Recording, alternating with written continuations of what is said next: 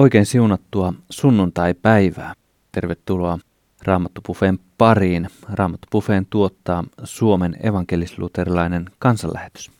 Ja Raamattupuffeessa vietämme 45 minuuttia monin eri tavoin Jumalan sanan äärellä.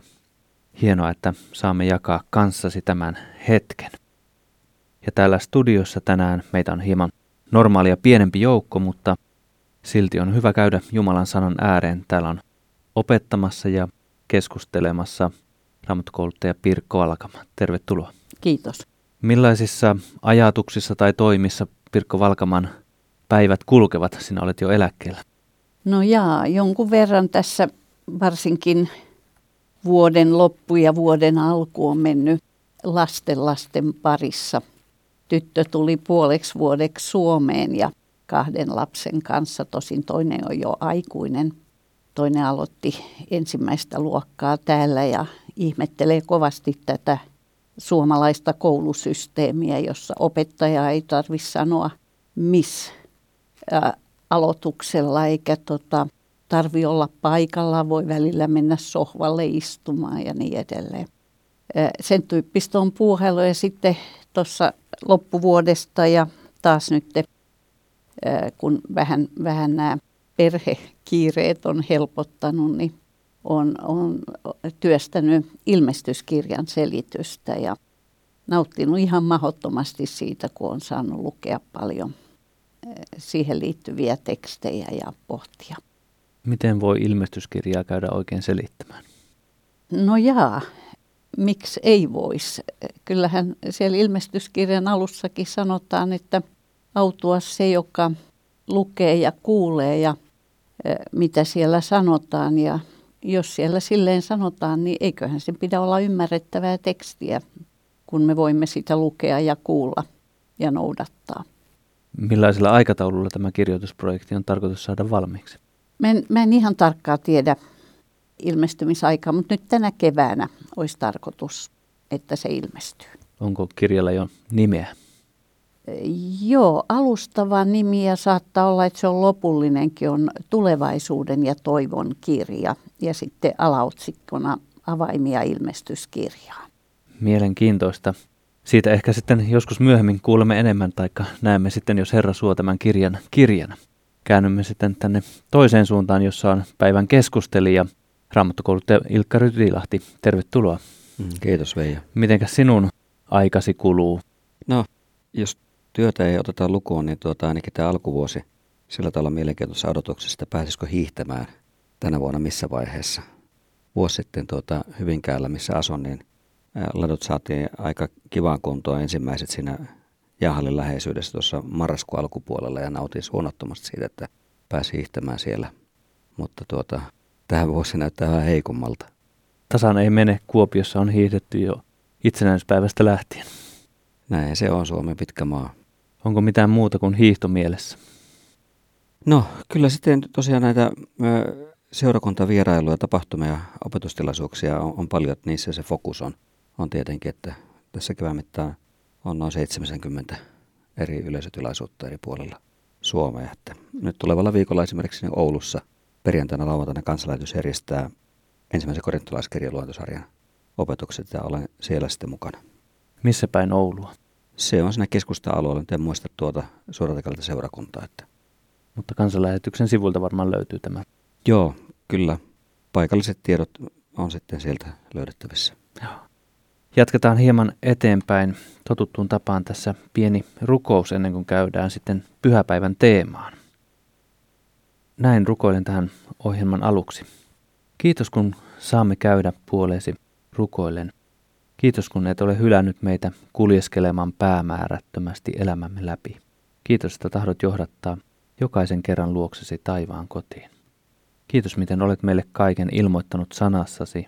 Kiitos ymmärryksestä, jonka olet lahjoittanut meille Jeesuksessa Kristuksessa. Tässä kaikessa tahdomme kasvaa Jeesuksen Kristuksen nimeen. Aamen. Ja sitten Edessäni on kirkkovuosikalenterin selitys Kristus Jumalan kirkkauden säteily teemasta, joka on tämän pyhäpäivän teema. Ja tuo selitys menee näin. Juhlan raamatullisena aiheena on Jeesus-lapsen tuominen temppeliin ja jumalallinen kirkkaus, joka hänessä tuli maailmaan ja ilmestyi meille. Siunatessaan lasta ja hänen vanhempiaan vanha Simeon ylistää Jumalaa pelastuksesta, jonka hän on valmistanut kaikille kansoille, ja valosta, jonka hän on antanut loistaa kansalleen Israelille. Näin pyhäpäivän teemaa Kristus Jumalan kirkkauden säteily selitetään. Miten Ilkka ja Pirkko, mitä tämä kirkkauden säteily, Kristus, oikein herättää ajatuksia? No, eh, ensinnä se jäin miettiin sitä, että kun me puhumme kirkkaudesta ja kunniasta, niin meille tulee yleensä mieleen sellainen häikäisevä, sokaiseva kirkkaus, jollainen, jolla sen esimerkiksi Jesaja näki, kun hän näki Jumalan kirkkauden, tai Hesekiel sai katsella, Mooses sai katsella Jumalan kirkkautta, tai kun meille kerrotaan ilmestyskirjasta, kun, kirjassa, kun Jeesus ilmestyy Johannekselle kirkkaudessa.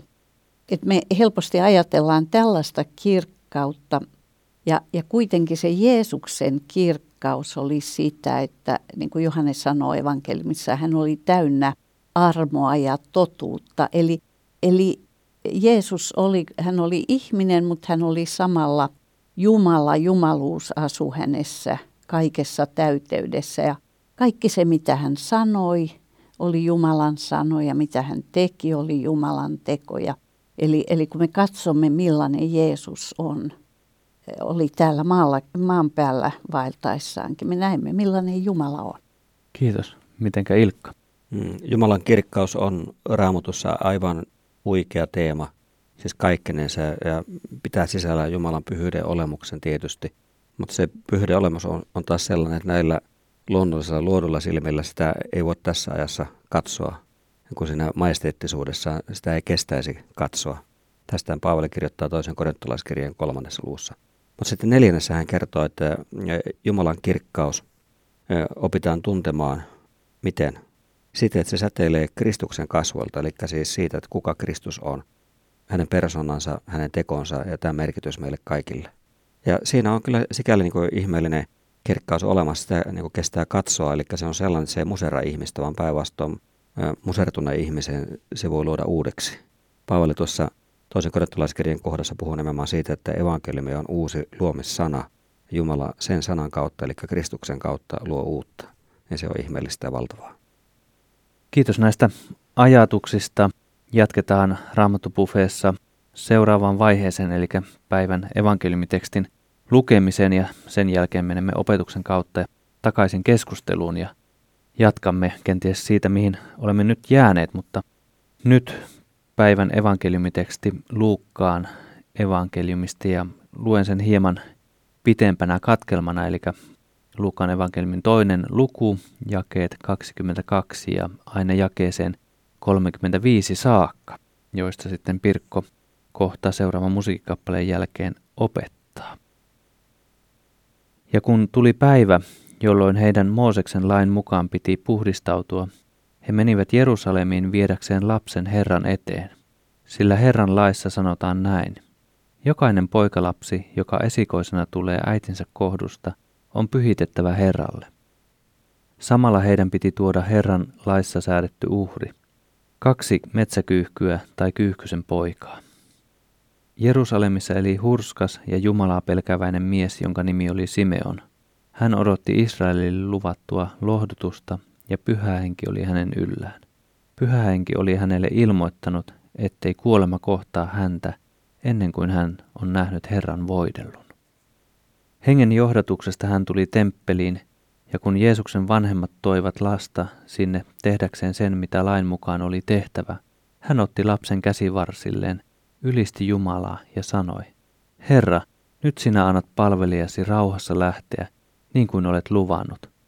Minun silmäni ovat nähneet sinun pelastuksesi, jonka olet kaikille kansoille valmistanut.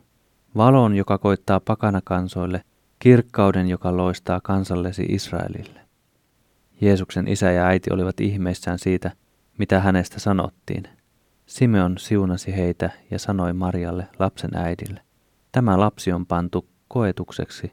Monet israelilaiset kompastuvat ja monet nousevat. Hänet on pantu merkiksi, jota ei tunnusteta. Ja sinun omankin sydämesi läpi on miekka käyvä. Näin tulevat julki monien sisimmät ajatukset.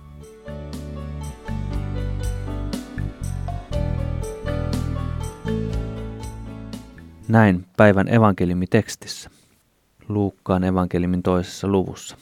Ja Samuli Edelman tulkitsee virttä Herra elämääni.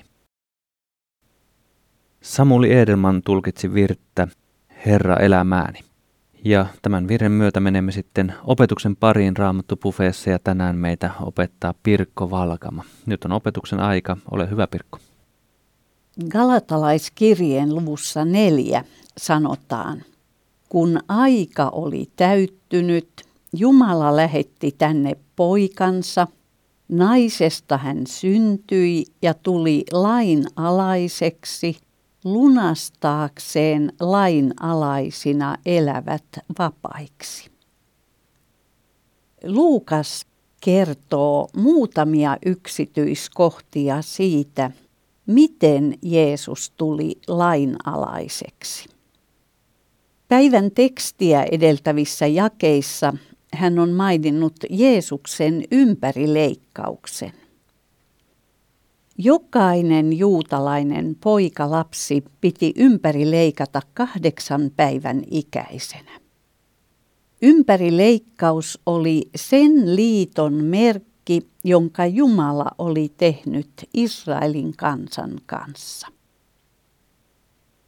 Jeesuksen ympärileikkauksen lisäksi Luukas kertoo lain määräämästä Marian puhdistautumisesta – ja siihen liittyvistä uhreista. Hän kertoo myös maksusta, jolla esikoispoika piti lunastaa. Kun Jumala muinoin vapautti israelaiset Egyptin orjuudesta, hän varjeli heidän esikoisensa siltä kuolemalta, joka kohtasi Egyptin esikoisia. Sen tähden kaikki israelilaisten esikoispojat kuuluivat hänelle. Kun Jumala myöhemmin asetti leeviläiset suorittamaan palvelusta esikoispoikien sijasta, jokaisen muuhun heimoon kuuluvan esikoisen puolesta piti maksaa lunastusmaksu. Tuon maksun olisi voinut suorittaa muuallakin, esimerkiksi vaikka Betlehemissä tai Nasaretissa. Mutta Maria ja Joosef toivat sen Jerusalemin temppeliin. Luukas ei kuvaile lunastusrahan maksutapahtumaa. Hän ei myöskään kuvaile uhritoimitusta. Tosin ikään kuin ohi mennen hän välittää meille tiedon että Jeesuksen vanhemmat olivat niin köyhiä, että pystyivät suorittamaan vain köyhille määrätyt uhrit. Jumalan laki ei vaatinut lapsen tuomista temppeliin. Mutta Maria ja Joosef halusivat tuoda hänet Herran eteen. Ja siellä temppelissä odotti yllättävä ja erittäin merkittävä kohtaaminen. Jumala johdatti heidän luokseen Simeon nimisen vanhan miehen. Emme tiedä tarkemmin, kuka hän oli. Emme tiedä, mihin sukuun tai heimoon hän kuului. Emme myöskään tiedä hänen ammattiaan. Luukas kertoo hänestä kolme asiaa. Hän oli hurskas, Jumalaa pelkäävä – ja odotti Israelille luvattua lohdutusta. Toisin sanoen Simeon pyrki elämään Jumalan tahdon mukaan ja hän odotti sitä pelastusta, jonka Jumala oli luvannut. Pyhä henki oli jopa ilmoittanut hänelle, että hän ei kuole ennen kuin näkee luvatun pelastajan. Mutta mistä Simeon tiesi odottaa pelastajan tuloa? Hän oli tutkinut raamattua, Jumalan sanaa. Esimerkiksi Danielin kirjan perusteella hän saattoi päätellä, että Messiaan pitäisi syntyä näihin aikoihin. Simeonin sanoista näemme, että hän oli myös ymmärtänyt, millaisen pelastuksen Messias valmistaa ja miten hän sen valmistaa. Luen jakeesta 27. Hengen johdatuksesta hän tuli temppeliin, ja kun Jeesuksen vanhemmat toivat lasta sinne tehdäkseen sen, mikä lain mukaan oli tehtävä, hän otti lapsen käsivarsilleen, ylisti Jumalaa ja sanoi, Herra, nyt sinä annat palvelijasi rauhassa lähteä niin kuin olet luvannut. Minun silmäni ovat nähneet sinun pelastuksesi, jonka olet kaikille kansoille valmistanut. Valon, joka koittaa pakana kansoille, kirkkauden, joka loistaa kansallesi Israelille. Siellä temppelissä kulkevan väen joukossa Simeon näki köyhän pariskunnan parikuukautisen lapsen kanssa. Tuskin heissä oli mitään, mikä olisi erityisesti kiinnittänyt huomiota. Mutta pyhä henki osoitti Simeonille, että tuo pieni poika oli hän, jonka tuloa Simeon oli vuosikymmeniä odottanut. Monet muutkin juutalaiset odottivat pelastajaa mutta useimmat odottivat hallitsijaa, joka murskaisi Rooman vallan. Simeon oli lukenut raamattunsa paremmin.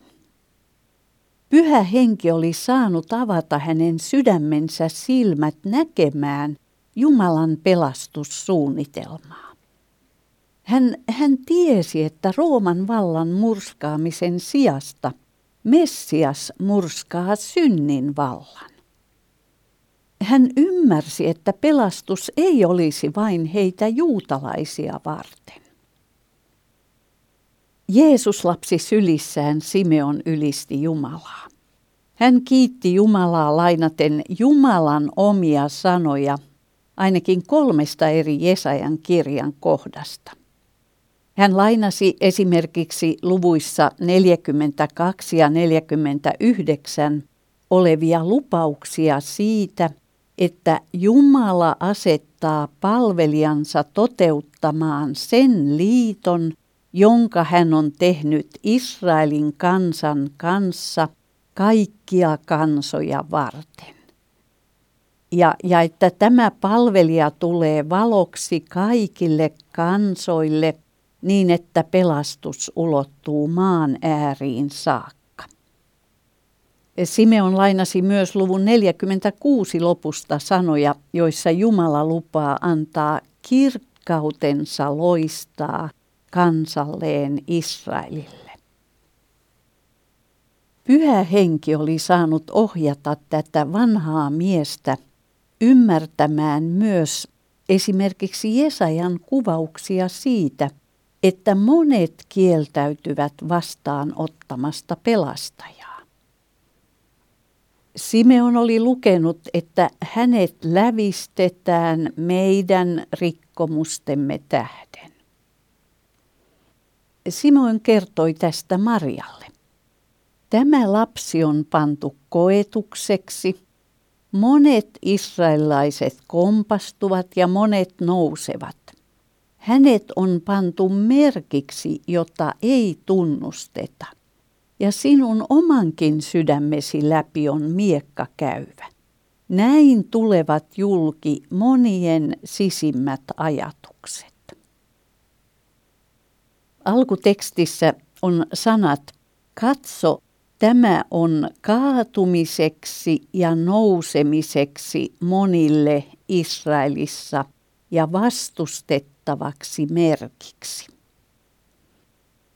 Jesajan luvussa kahdeksan sanotaan, että Herrasta Jumalasta on tuleva kivi, johon monet kompastuvat. Simeonin sylissä oleva lapsi oli tämä Herra, johon moni israelilainen kaatuisi. Monet vastustaisivat tätä Jumalan antamaa pelastuksen merkkiä. Mutta olisi myös niitä, joille Jeesuksen kohtaaminen merkitsisi nousemista, pelastuksen vastaanottamista. Maria ehkä muisteli näitä Simeonin sanoja erilaisissa tilanteissa, kun ihmiset suuttuivat Jeesukseen ja pilkkasivat tai halveksivat häntä. Mariallakin oli vaikeuksia ymmärtää Jeesuksen sanoja ja tekoja. Markuksen evankeliumin luvussa kolme kerrotaan, että kun Jeesuksen äiti ja veljet kuulivat Jeesuksen toiminnasta, he luulivat, että hän on poissa tolaltaan ja lähtivät ottamaan hänet huostaansa. Kun ihmiset sitten kertoivat Jeesukselle, että hänen äitinsä ja veljensä kyselivät häntä, Jeesus sanoi, Kuka on äitini? Ketkä ovat veljeni? Hän katsoi ihmisiin, joita istui joka puolella hänen ympärillään ja sanoi, Tässä ovat minun äitini ja veljeni. Se, joka tekee Jumalan tahdon, on minun veljeni ja sisareni ja äitini. Varmaankin Maria muisti Simeonin sanat myös seistessään Jeesuksen ristin juurella. Jeesuksen tuskien katsominen oli kuin miekan isku sydämeen. Ja Jeesuksen risti toi julki monien sisimmät ajatukset. Paavali ilmaisee asian näin ensimmäisen korinttilaiskirjeen luvussa yksi. Juutalaiset vaativat ihmettekoja ja kreikkalaiset etsivät viisautta. Me sen sijaan julistamme ristiin naulittua Kristusta. Juutalaiset torjuvat sen herjauksena ja muiden mielestä se on hulluutta. Mutta kutsutuille, niin juutalaisille kuin kreikkalaisillekin, Ristiin naulittu Kristus on Jumalan voima ja Jumalan viisaus. Tänäänkin suhtautuminen ristiin, suhtautuminen Jeesukseen ja hänen valmistamaansa pelastukseen jakaa ihmiset kahteen leiriin. Monet vastustavat Jumalan antamaa pelastuksen merkkiä. Heille Jeesus on kompastukseksi, kaatumiseksi. Mutta Jeesus on valmis nostamaan jokaisen, joka turvautuu häneen. Simeonin sylissä oleva lapsi oli tavallisen näköinen, vähän alle kahden kuukauden ikäinen pieni poika. Mutta Simeon näki sisäisillä silmillään Jeesuksen kirkkauden. Hän, hän ymmärsi, että tämä lapsi aikuiseksi tultuaan valmistaisi hänellekin pelastuksen, syntien anteeksi saamisen – hän ymmärsi, että hänen käsivarsillaan oli kaiken luoja. Jeesukselle saatetaan kuvissa piirtää sädekehä. Hänet saatetaan kuvata näöltään muista juutalaisista poikkeavan näköiseksi jonkinlaiseksi yli-ihmiseksi. Aikuisenakin Jeesus oli kuitenkin tavallisen juutalaisen miehen näköinen nuori mies. Mutta samalla, kuten hebrealaiskirjeen ensimmäisessä luvussa sanotaan. Poika on Jumalan sädehtivä kirkkaus, hänen olemuksensa kuva, ja hän ylläpitää kaikkea olemassa olevaa sanansa voimalla. Toimitettuaan puhdistuksen synneistä, hän on asettunut korkeuksissa istuimelleen majesteetin oikealle puolelle. Kiitos Pirkko tästä opetuksesta. Eli meitä tänään opetti Pirkko Valkama ja Pirkko Valkama ja Ilkka Rytilahti on täällä studiossa. Ja seuraavan musiikkikappaleen jälkeen sitten menemme Raamattu keskusteluosuuteen. Ja musiikikappale meillä on Jukka Tolosen virsitulkinta Voi niitä, jotka vain etsivät omaa parastaan. Ja tuon musiikkikappaleen jälkeen tulee mainoskatko, jossa on tietoa siitä, miten voit tukea tämän ohjelman tuottajan kansanlähetyksen toimintaa.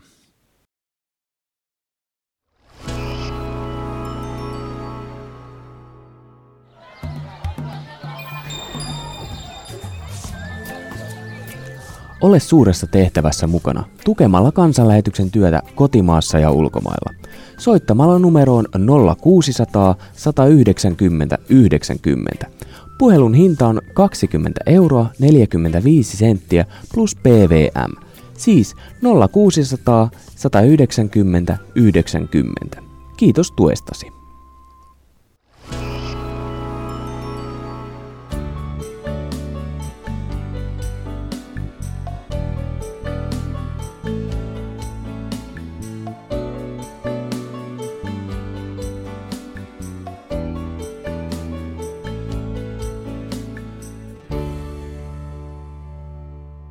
Kuuntelet Suomen evankelisluterilaisen kansanlähetyksen tuottamaa Raamattu ohjelmaa Minun nimeni on Veijo Olli ja nyt käymme täällä studiossa keskustelemaan. Meitä on äsken opettanut Pirkko Valkama ja Pirkko on myös keskustelemassa, kuten myös Ilkka Rytilahti. Ja Ilkka, millaisiin ajatuksiin Pirkon opetus nyt kuljetti? Minusta tämä teksti on kokonainen oikeastaan niin suuremmoinen kimppu raamatullista uskoa elämää ja Jumalan kansan historiaa. Voisi sanoa niin läpileikkaus, tai sitten siinä annetaan niin tavattoman monia keskeisiä pelastushistorian langanpäitä meille käteen. Että ota kiinni, liity tähän, löydä tämä. Eli mä paikallistan tästä esimerkiksi nyt tämän tietenkin, mikä on kaiken peruste, eli Jumalan läsnäolo ja Jumalan teot historiassa. Eli inkarnaatio ihme Jeesuksen tulo ihmiseksi – tätä ennen jo häneen liittyvät lupaukset ja ennustukset ja sitten hän näiden lupausten täyttymyksenä. Se, että Jeesus on Jumalan salaisuus, hänessä on Jumalan kirkkaus ja kunnia. Ja sitten Jumalan pyhä henki tuon salaisuuden kirkastajana. Muuten häntä ei voi tuntea. Ja sitten se, että kun tämä usko, jonka Jumalan henki synnyttää ja kirkastaa, niin se ankkuroituu Jumalan sanaa ilmoitukseen. Ja sitten myöskin Jumalan henki vaikuttaa profetallisuutta, eli Jumalan hengen vaikutus läsnäolo Simonin elämässä on, on ihan keskeistä. Tämä oli tosiaan kyllä valtavalla tavalla, sanotaanko näin, että suhteellisen lyhyt katkelma ja kohtaaminen ja siinä aukeni tosiaan vanhan testamentin kautta pyhän hengen kirkastamaan ja siihen hetkeen kenties antamaan viisautta pursui tämä teksti. Tuota, mä, mä oon ajatellut tästä myös sitä, että se liittyy siihen, mitä Ilkka äsken sanoi – että on niin kuin mielenkiintoista Jeesuksen elämän tärkeissä tapahtumissa, miten Jumala itse ilmoittaa ihmiselle, mitä siinä tapahtui. Eli, eli kun Jeesus syntyi, niin tuskin sitä olisi kukaan kiinnittänyt asiaan huomiota, ellei Jumala olisi ilmoittanut enkeleiden välityksellä paimenille ja, ja paimenit sitten kertovat, mitä he oli kuulleet ja nähneet. Sitten kun Jeesus tuodaan temppeliin, niin Jumala lähettää Simeon ja myös sitten Hannan kertomaan ihmisille, että kuka tänne temppeliin tuli. Mm. Kuka tänne temppeliin tuotiin, mitä tässä tapahtui.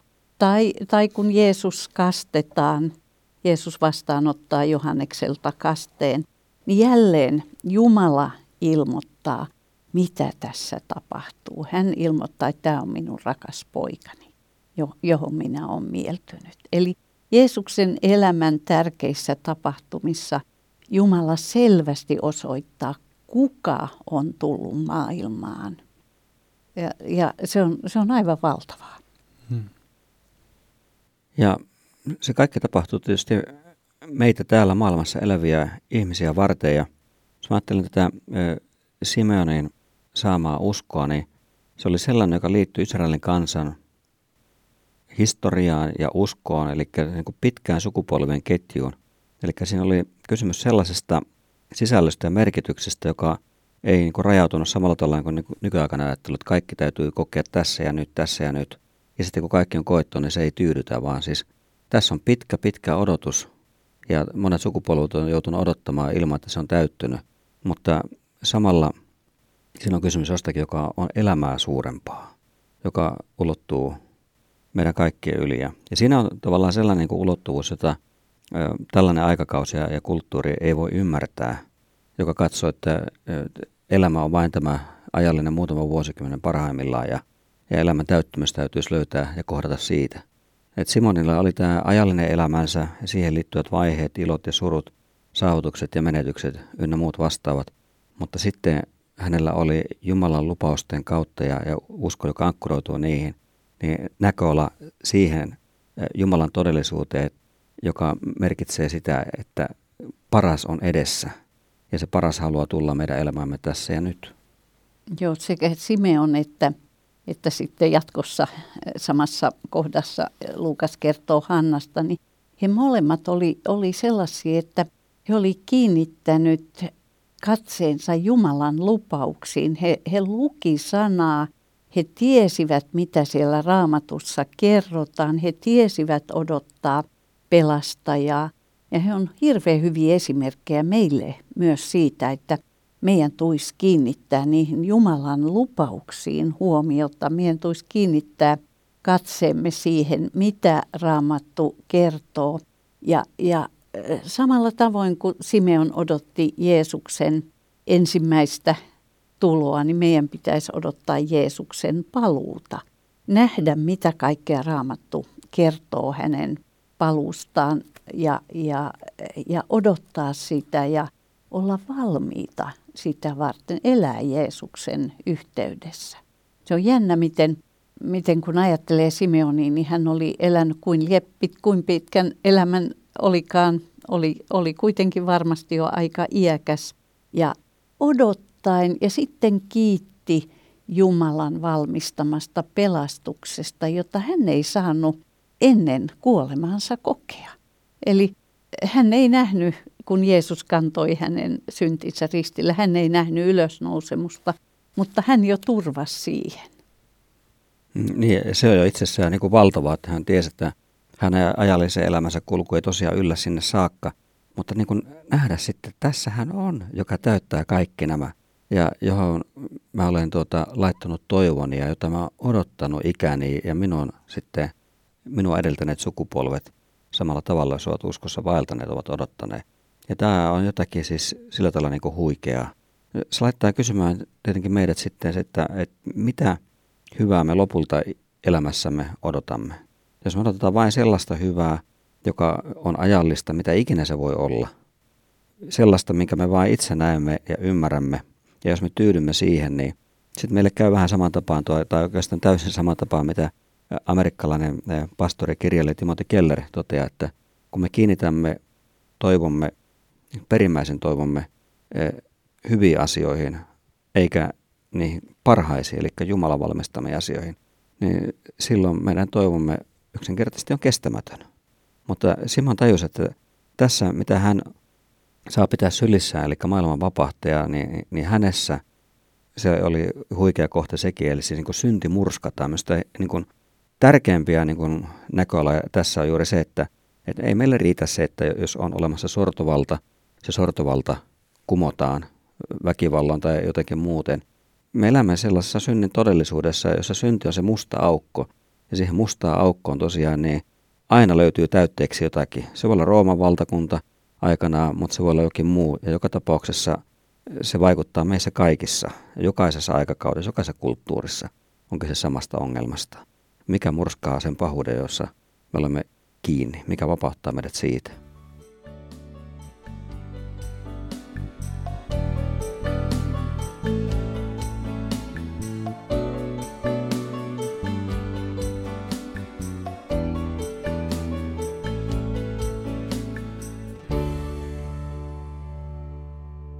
Huikeita näkökulmia. Näistä joudumme nyt sitten käymään päättämään keskustelun ja käännymme nyt tässä hyvin nopeasti Pirkko sinun puoleesi. Miten sinä päättäisit tätä Raamattobuffeen kertaa tällä erää? Eh, no me, mun tekisi mieli vielä joitakin ajatuksia jakaa siitä, mitä se on, kun Jumala tuli ihmiseksi.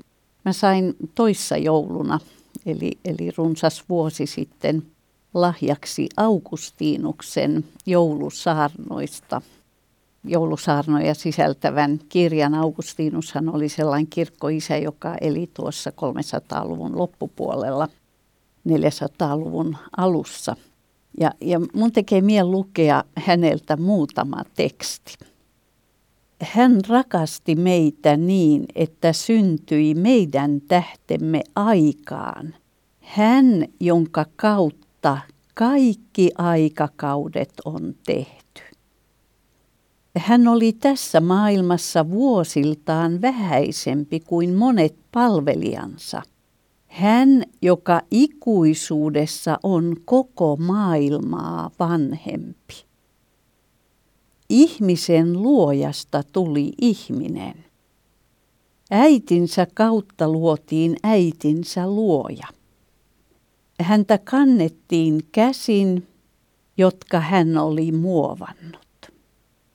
Ja äh, myöhemmin toisessa kohdassa Augustinus sanoi jopa näin, että elämän leipä kärsi nälkää. Elävällä vedellä oli jano. Maailman valo vaipui uneen. Tie uupui matkalla totuus sai vastaansa väärät todistajat. Elävien ja kuolleiden tuomari kuuli tuomionsa kuolevaiselta tuomarilta.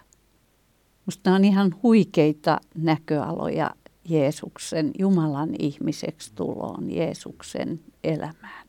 Tämä on kyllä sellainen ihme, että ei me pystytä sitä käsittämään, mutta niin paljon Jumala meitä rakasti, että hän tuli meidän kaltaiseksi ihmiseksi sovittaakseen meidät itsensä kanssa, valmistaakseen meille pelastuksen.